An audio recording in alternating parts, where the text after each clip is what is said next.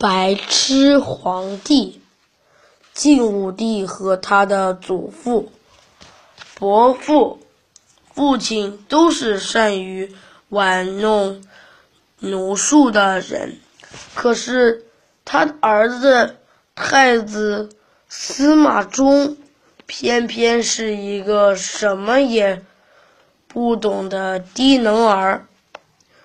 晋武帝一死。司马衷即位，这就是晋惠帝。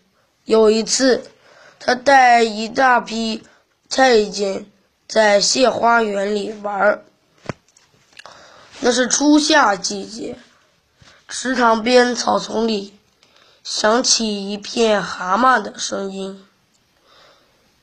晋惠帝呆头呆脑地问身边的太监说。这些小东西叫是为管家还是私人呢？太监面面相视，不知道该怎么样回答。有有个比较机灵的太监说，在工地、官地里是为管家的。在私地里是为私家的。